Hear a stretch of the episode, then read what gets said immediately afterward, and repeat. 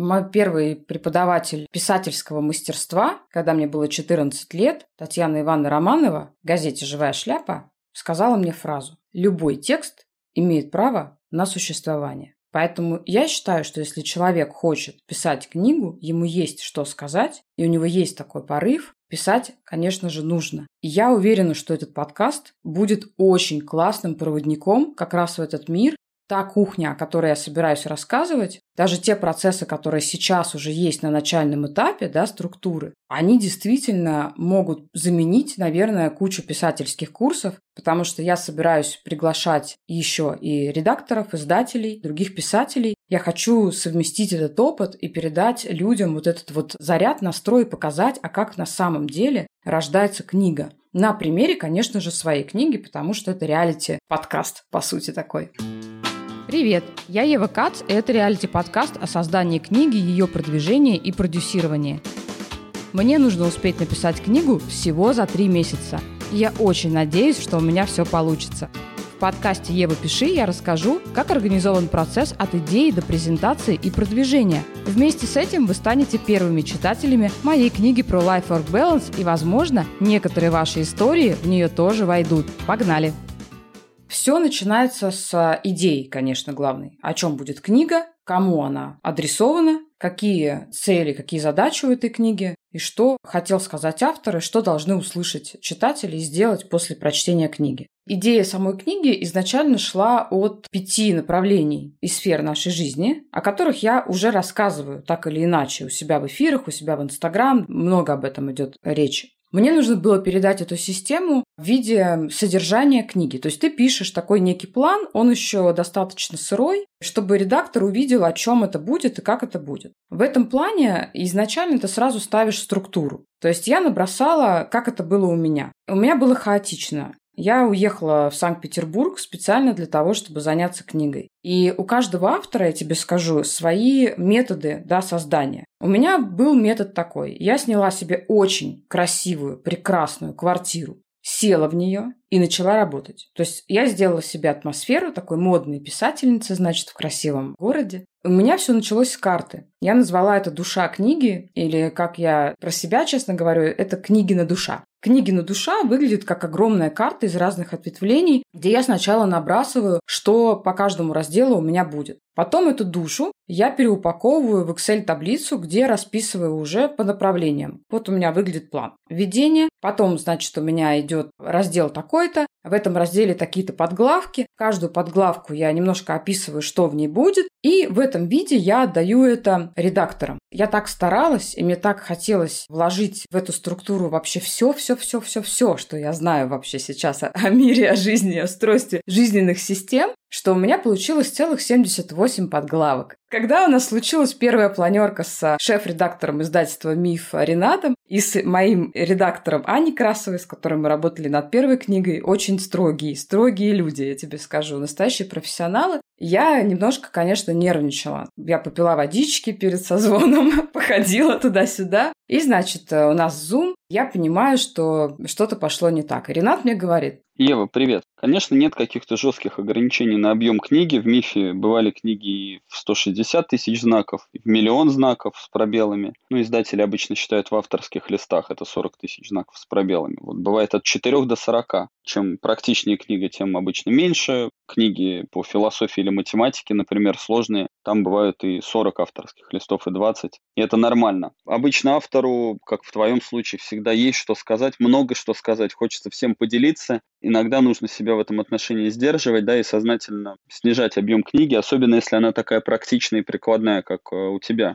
с тем, чтобы не перегрузить этим читателя, не отпугнуть, и чтобы он мог действительно перейти к действию достаточно быстро, читая твою книгу. То есть объем может отпугнуть, если он, ну, скажем так, неуместен для данной темы и для данного формата. Как тут еще не вспомнить присказку «Извините за длинное письмо, времени не было». Да? То есть иногда работа по исключению лишнего из книги по личному развитию, например, да, она требует времени и сил, но это того стоит. Чем мы облегчаем читателю путь изменений, скажем так. Мы долго это обсуждали, значит, что делать со структурой, и были вопросы еще по самой структуре. У Рената был вопрос по идее вот этого расчленения, скажем так, книги на пять направлений, и там изначально были направления капиталы, куда входили деньги, личный бренд и прочие истории. Было направление разум, это то, что касалось психологии, направление физики – это сон, здоровье, спорт. И, значит, самое главное – это управление. Управление, собственно, да, это ключевая вот эта история, на которой все строится. И, конечно же, ценности, об этом отдельно вообще стоит говорить. Это то, на что мы забиваем, и то, без чего наша жизнь вообще неполноценна всегда. Все это было разделено по разделам. В каждом разделе были вот те самые подглавки. Был вопрос как раз по структуре, что с ней делать. У Рената была идея, что можно перестроить вообще эту структуру и отказаться от пяти направлений. Аня сказала, что в целом пять направлений – это ок, и это логично.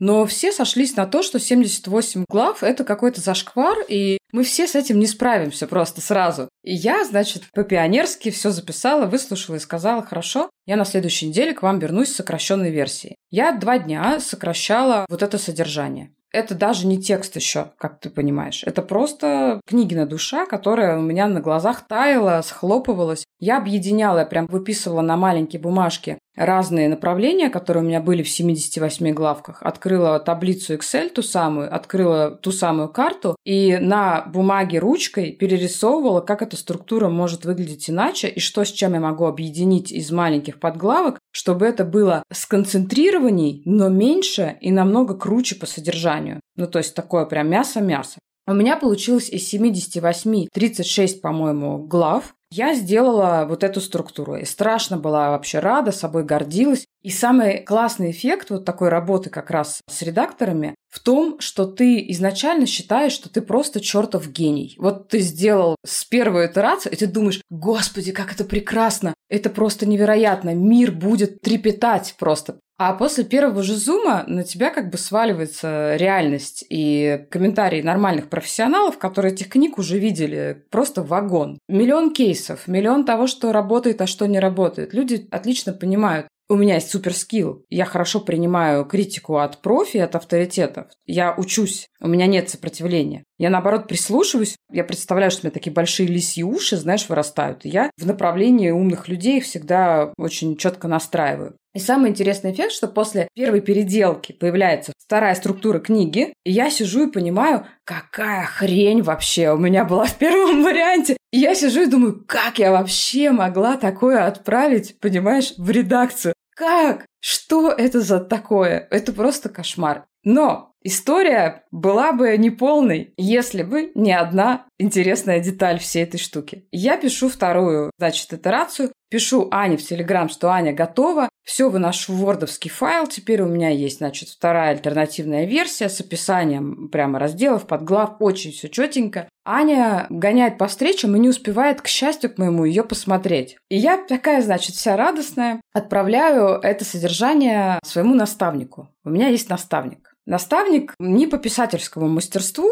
это такой очень умный человек, к которому я прихожу, когда я вообще не понимаю, что делать. И это касается бизнеса, это касается вопросов управления людьми, то есть больше про вот такие вещи. Я его действительно слушаю, да, он для меня прям такой авторитет-авторитет. Ну и все, что он говорил, всегда работало. Я отправляю эту вторую итерацию наставнику, прошу посмотреть и дать комментарий. И мы встречаемся с наставником. И я думаю, хвалить будут или нет? И естественно, что мы всегда ждем, что нам скажут, круто, давай, все, заряжай. Но, наверное, наставники тем и круче, что у них масштаб мышления совершенно другой, и что люди могут посмотреть и сказать. Наставник мне говорит, слушай, я, говорит, все понимаю, ты, говорит, хочешь так людям сильно нравиться, что ты запихнула три книги в одну. Я думаю, так, три книги было на первой итерации, на второй итерации опять три. Зачем, говорит, так все усложнять? Зачем ты это делаешь? У нас был диалог о том, что в книге должна быть основная идея. И он задал мне хороший вопрос. Назови мне книгу, которая на тебя произвела сильное впечатление там за последний год. И я называю книгу Джона Зираски «Книга по управлению временем». Называется она «Найди время». Он меня спрашивает, хорошо, а теперь скажи, о чем эта книга? И я в одной фразе ему говорю, что эта книга вот о том-то и о том-то. А о чем твоя книга? Задает мне вопрос наставник.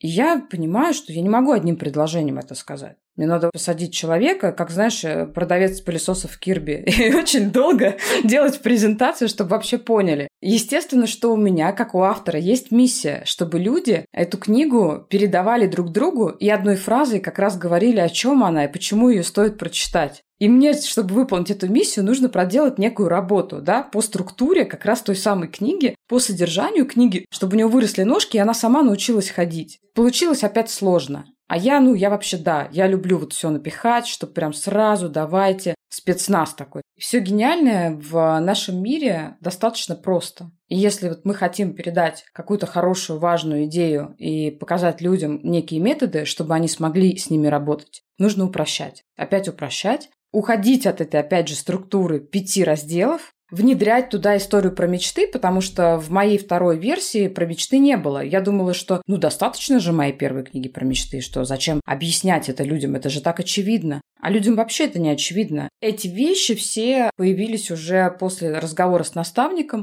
и я приехала домой, и с утра я вскочила просто как подорванная и побежала писать эту структуру. Потому что я прям поняла, у меня прям вот выстроилось очень четко все в голове. Я побежала писать эту структуру, она получилась без разделов, она получилась вообще не похожа на то, что у меня было в первой итерации с этими 78 ужасными просто нагромождениями глав. И это вообще третья версия. И когда я сделала третью версию, я посмотрела на вторую, посмотрела на третью и подумала, Господи, вторая версия полное говно. Если первая версия была плохая, вторая версия тоже показалась плохой, но нужно на чем-то уже остановиться. Третью версию я в итоге отправила редакторам. Я написала письмо и сказала, что у меня вот есть две. Одна вторая и одна третья. И что третья мне нравится больше всего. Я не знаю, какую версию утвердят, потому что Ренат в письме написал, что ему нравится вторая версия. А Аня написала, что у нее по второй версии большие вопросы. И вот сейчас я жду ответа, к чему мы в итоге придем и какая будет все-таки структура книги, в каком виде эта книга пойдет уже в мир и в каком виде ее увидят осенью 2021 года. Эта книга будет для всех. Но мне нравится писать ее для женщин. Я верю и знаю, что женщине, ну я как женщина, наверное, это чувствую, намного сложнее сейчас управлять собственной жизнью. Та часть нашей природы, да, материнства, она оттягивает на себя очень многое. И многим женщинам приходится действительно уживаться в образе где-то руководителя, где-то жены, где-то матери, где-то подруги, где-то поддержки для собственных родителей, потому что у женщин даже с мамами и с родителями другие отношения, нежели у мужчин. И нас, женщин, должно хватать на все вот эти сферы жизни. Поэтому, когда я пишу свою книгу, я пишу ее для женщин. Но мужчины вполне могут ее применять и для себя. Мужчины вообще, кстати, очень реагируют на то, что я делаю. И первая книга, если ты помнишь, она была оформлена очень прям для девочек-девочек. И мне в личку, то есть мужчины стесняются писать о том, что они прочитали, и мне в личку пишут часто мужчины и благодарят за эту книгу. Всегда, кстати, с пометкой. Она, наверное, для женщин, но я вам очень благодарен. Первая книга – это такая разминка. Ты разминаешься перед бегом. Вот первая книга – это разминка, а вторая книга – это бег. Первая, она дает тебе атмосферу, она тебя приводит в состояние, когда ты задаешь себе очень правильные вопросы, а свои ли мечты я мечтаю, а то ли я вообще делаю, да, а своей головой я думаю, а туда ли я иду. А как я вообще, в принципе, себя чувствую в этой жизни? Я действую как устрица сейчас или я действую как осознанный человек? То есть там очень много вопросов и очень много упражнений, которые создают тот правильный настрой, с которым как раз очень круто заходить уже во вторую книгу. Но во второй книге для тех людей, которые не знакомы с первой, я делаю как раз отдельный раздел, который будет посвящен мечтам. Он будет отличаться от первой книги в угоду тем читателям, которые у меня уже есть, чтобы им было интересно это тоже читать. Это будет новая совершенно информация, и она как раз посвящена самому главному вот этой точке старта. Это точке мечты, умению мечтать, умению, в принципе, себя представлять в альтернативных сценариях жизни, да, и видеть о том, куда ты вообще можешь прийти. Это потрясающее топливо. И самое классное, знаешь, что в этом во всем? Что умение мечтать – это такая ресурсная нора. Ты можешь э, в любом состоянии Никто этого, во-первых, не видит, да, где ты там в своем втором слое сейчас обитаешь, ты сидишь на совещании и смотришь внимательно, как ты сейчас вот на меня. А о чем ты думаешь и чем ты в этот момент занимаешься, никто не знает. Умение мечтать – это ресурсная нора, или я это называю еще ресурсный погреб. Ты туда спускаешься, забираешь свои банки с энергией, с настроем, с хорошим настроением, да, с позитивом, эндорфином, и выходишь с этим обратно в жизнь. И вот этот навык я постараюсь передать как раз во второй книге, чтобы люди могли в любой момент вот так по щелчку возвращаться, выстраивать себе правильное состояние и двигаться дальше.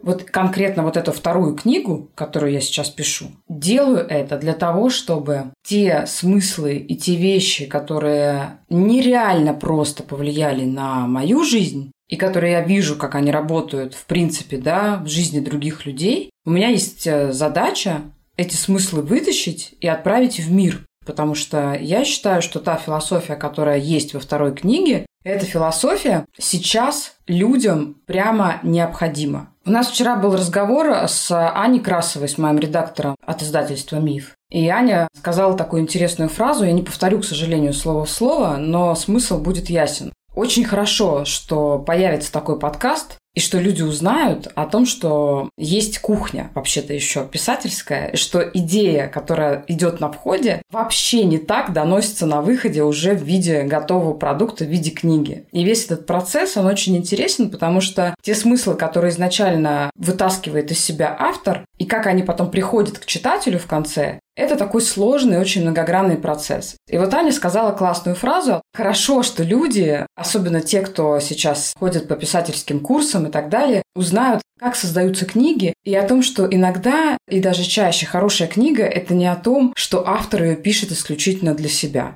Моя вторая книга, она как раз а, про тот процесс, который нужно выпустить в мир. Знаешь, когда у тебя есть уже опыт, ты уже такой повзрослел, ты уже набился миллиард шишек этими граблями, и ты понимаешь, что тебе есть что сказать. Наконец-то, о боже мой, в 36 есть что сказать. Вот раньше не было. А сейчас я точно могу сказать, что у меня очень много информации, которую мне необходимо выпустить в мир и передать ее людям, и передать ее в широкое прям пользование, потому что та философия, которую я закладываю в эту книгу, и те приемы, которые в ней будут, они невероятно прекрасны для человеческого счастья, для life-work balance, и они в какой-то степени противоречат э, тому фону, который сейчас есть в мире, от которого мы все очень сильно устали. Книга про управляемое счастье. Книга про систему жизни, про то, как мечтать о том, что будет у тебя и каким ты будешь человеком, да, и какая у тебя будет новая жизнь. И ничего, что человеку может быть 50 лет или ему может быть 20, да, неважно. Когда мы мечтаем, мы превращаемся в нулевой стартап. Когда мы мечтаем, мы становимся детьми, у которых впереди есть вся жизнь. И вот книга, она во многом о том, как вообще научиться себя в это состояние снова, да, не повергать, наверное, такое слово, поверг себя в мечты.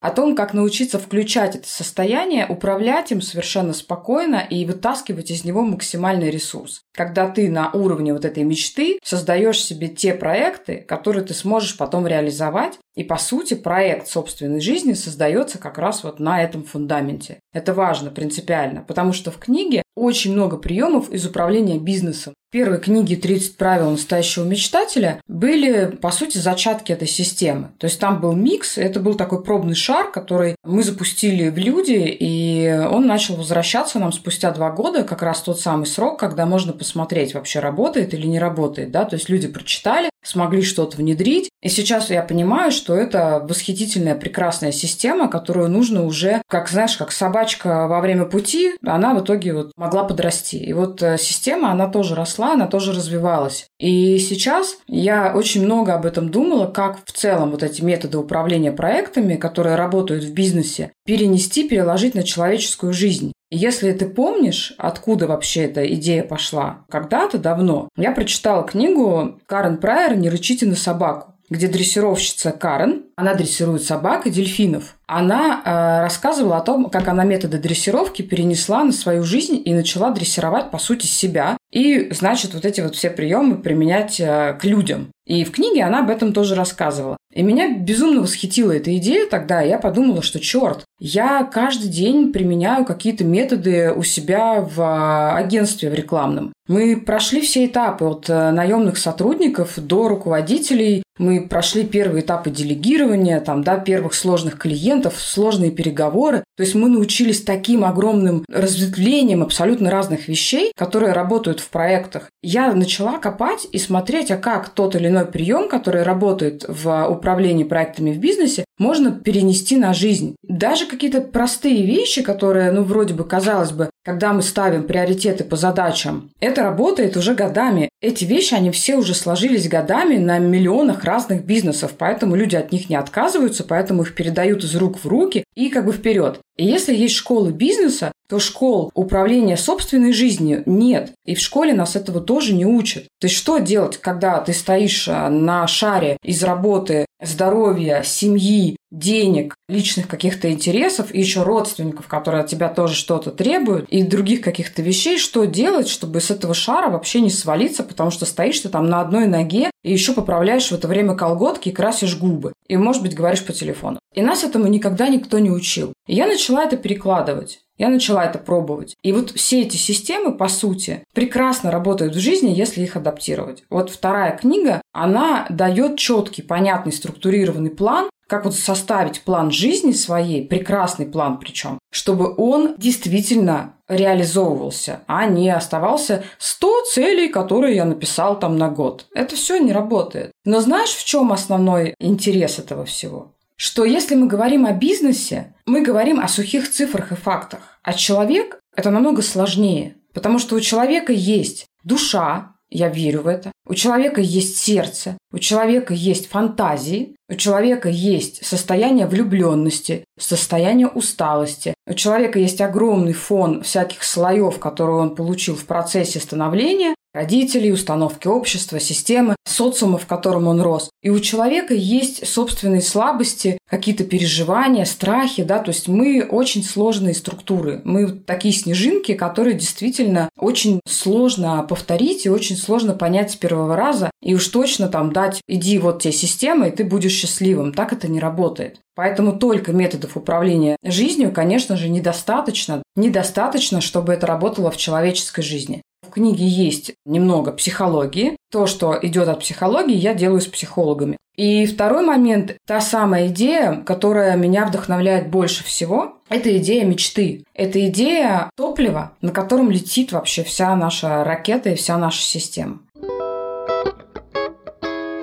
Первую книгу я писала, как писала. То есть я сделала таблицу, я набросала структуру, сделала таблицу, я писала текст, отдавала редактору, редактор возвращал, мы корректировали. Потом мы возвращались к другим главам, потому что у нас нарушалась логика иногда. И все это было так вот немножко сложно. Но мы ее сделали очень оперативно. Вторую книгу мы делаем сейчас по новой структуре. Она, в принципе, делается по agile, по технике agile, когда ты небольшими итерациями, небольшими этапами делаешь достаточно понятные задачи. То есть это не хаос, я сейчас здесь написала, тут написала. Мы изначально выстраиваем структуру. Наша задача сейчас ее как раз определить. Второй этап будет – это структура каждой главы. Это значит, что я не начну писать книгу, пока у меня не будет четкого плана каждого раздела. Не я написала план раздела, а потом мы написали раздел, а сначала план всех разделов, вот та самая маленькая выжимка вот этой книги, и это идет кусочками. То есть как это делается? Я беру главу. Так как мы действуем по agile с редактором, то мне сейчас нужно будет после утверждения структуры написать план первой части, отдать его, мы с ней его переработаем, да, там посмотрим, как это делается по логике, и я потом уже дорабатываю все остальные части. И только после этого мы приступим уже к работе над э, самими текстами. И вот это самый интересный как раз процесс работы над самими текстами, потому что там будет своя тоже схема,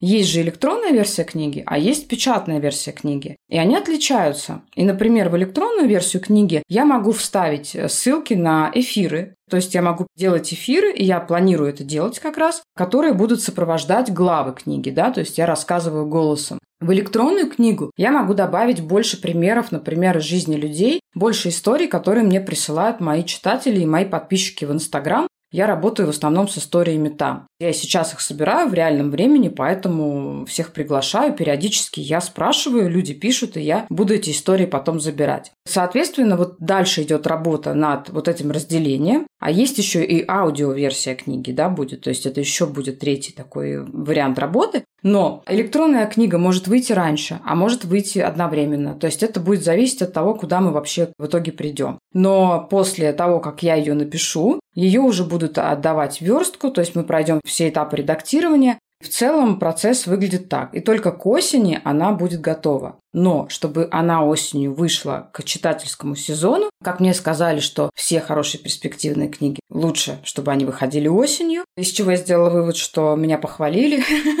Мне, чтобы увидеть ее осенью и подержать уже в руках свою бумажную вторую книгу, мне нужно к марту ее уже написать. И это катастрофически маленький срок, в который мне нужно сейчас будет как-то уложиться. С первой книгой жесткие дедлайны были у меня в голове, наверное. То есть, в принципе, издательства меня не сильно торопили тогда. Но мне очень хотелось ее скорее выпустить, и там были какие-то такие же вот сроки, чтобы она вышла к осени, нужно было очень-очень-очень быстро ее писать. Поэтому я тогда создавала как раз вот эту таблицу, и у меня стояла на каждый день задача быстро писать, быстро отдавать. Это было очень четко, и, в принципе, команда Мифа мне тогда сказали, ребята, девчонки, что это одна из э, самых быстрых, четко организованных книг. У меня работа вся выстроилась вокруг подготовки книги, несмотря на то, что, ну, как бы, давай немножко развеем вот этот вот миф о писателе, что писатель – это не тот человек, который сидит э, на фоне яхты с бокалом белого вина и которым нечему больше в жизни заняться, да, и он, значит, пишет книжки вальяжно. Писатель – это обычный человек, у которого есть ребенок, бизнес, э, какие-то там выплаты,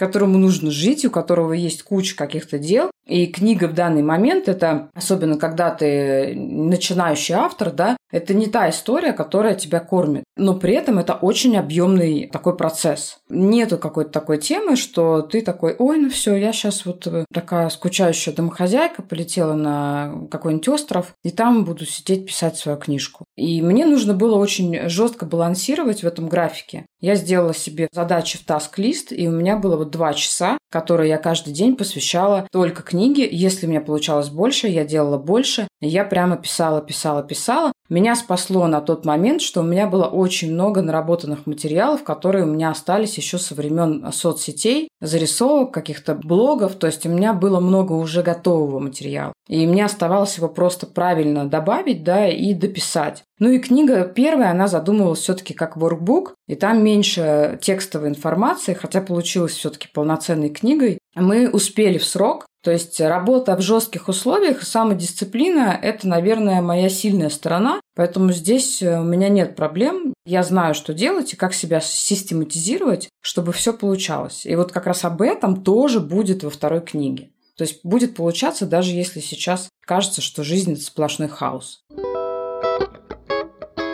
Я не знаю, будет ли вторая книга на нонфике, но я очень хочу, чтобы это было, потому что мой первый опыт с нонфиком, он получился таким необычным, наверное, в принципе, как любой первый опыт с книгой. Мы тогда жили в Израиле, и мне сказали так, твоя книга может быть на нонфике, ты можешь ее презентовать, у тебя будет отдельный бокс, ты можешь позвать туда людей и, соответственно, об этом во всем рассказать. И я очень-очень прямо так нервничала. Мы купили билеты в Москву, сняли отель, потому что жили в Тель-Авиве в то время. И мой знакомый, который э, крутится в издательском как раз бизнесе, сказал тогда, Ева, будь аккуратна, не тешь себя большими надеждами. Новый автор на нонфике может э, стоять как бы один со своей книжкой, и люди могут просто даже не зайти. Ну, просто вот, чтобы ты не расстраивалась на местах, будь готова вообще ко всему. И я так вообще расстроилась в тот момент. Я думаю, как то То есть у меня первая книжка, и я буду стоять одна на этой выставке, и все будут просто проходить мимо. И я буду как этот брошенный ребенок в очереди, знаешь. Получилось вообще по-другому. Я написала об этом в соцсетях, я рассказала о том, что будет. Мало того, что я не стояла одна, у меня на нонфике люди не поместились в то пространство, которое было, хотя там было достаточно много места. Мне подарили море цветов, Было много каких-то таких приятных моментов, объятий. И самое интересное, что недавно ко мне на консультацию пришла клиентка, которая напомнила, что она была беременная как раз на нонфике. И мы с ней посмеялись. Я нашла потом это видео, где мы с ней обнимаемся. У нее такой большой-большой уже живот был. И сейчас она с прекрасным маленьким сыном ждет вторую книгу. Говорит, мы придем вместе. Я говорю, класс, давай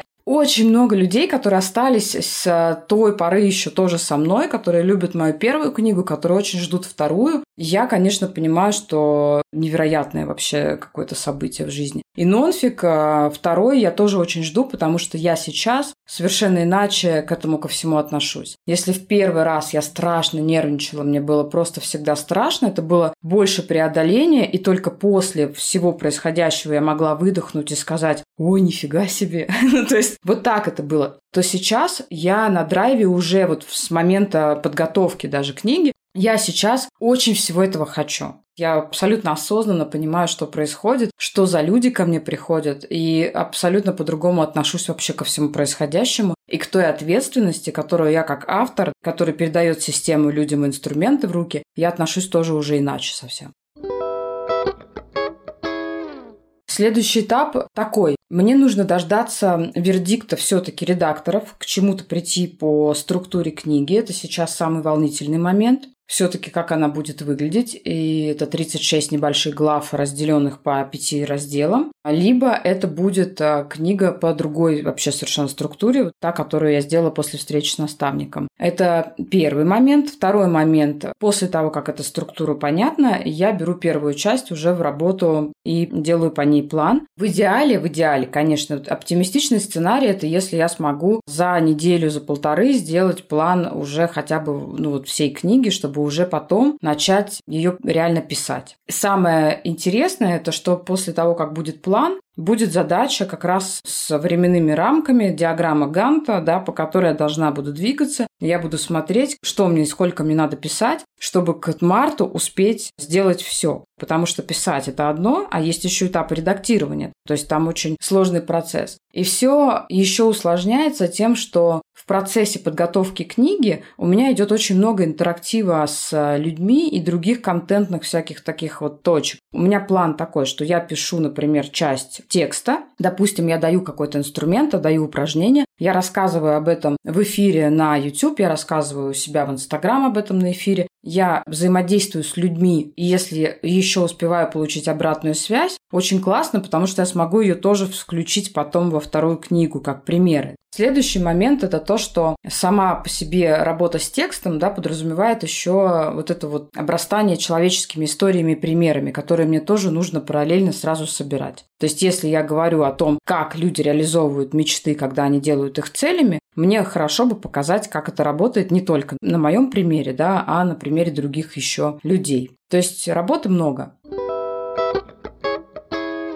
Если вам кажется, что вы хотите, например, или вы думали о том, что я хочу написать книгу, или я хочу сделать какой-то классный проект, и вам кажется, что это невозможно, и вам кажется, что это что-то огромное, просто огромный небоскреб, и вы стоите маленький человечек, ребенок напротив этой махины, все, что вам надо, это зайти в дверь этого небоскреба. Ну, то есть начать делать, начать делать по чуть-чуть, и не смотреть на глобальное, а смотреть на ближайшие точки, которые есть. Вот сейчас я знаю, что моя ближайшая точка – это дождаться ответа редакторов, составить структуру и двигаться дальше. В какой-то момент я окажусь в финале этого пути, когда мы с вами встретимся на презентации второй книги. Я оглянусь назад, и я увижу, какой невероятный путь был пройден. И так происходит со всеми большими и прекрасными проектами и делами в этой жизни. Если у вас есть идея, и вы собираетесь что-то делать, начинайте сейчас. Если вы планировали писать книгу, начинайте сейчас, двигайтесь вместе с нами, с нашим подкастом, и вам будет понятно, как действовать дальше, вы сможете тоже, возможно, когда-нибудь со мной быть на одной сцене, может быть, на презентации уже вашей книги. Это будет круто. Я бы хотела услышать, что Ева, спасибо. Я начала писать благодаря этому подкасту. Вот так.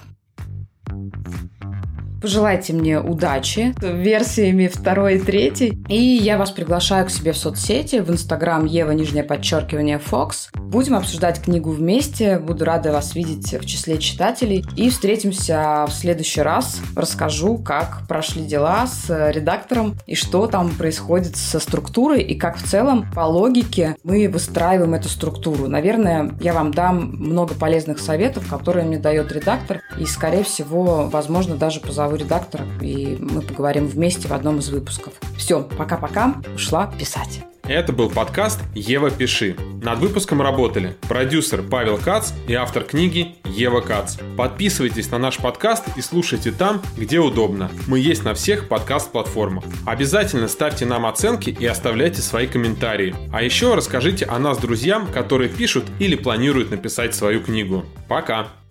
А это такое серьезное лицо, потому что ты продюсер, у тебя да. сейчас тебе шляпу выдать, шляпа продюсера. Так, не, Кепи, не порт хочешь? дорожку, мне это все еще потом. А ты шутки Кепи. запиши потом. Как это? В старый приемчик.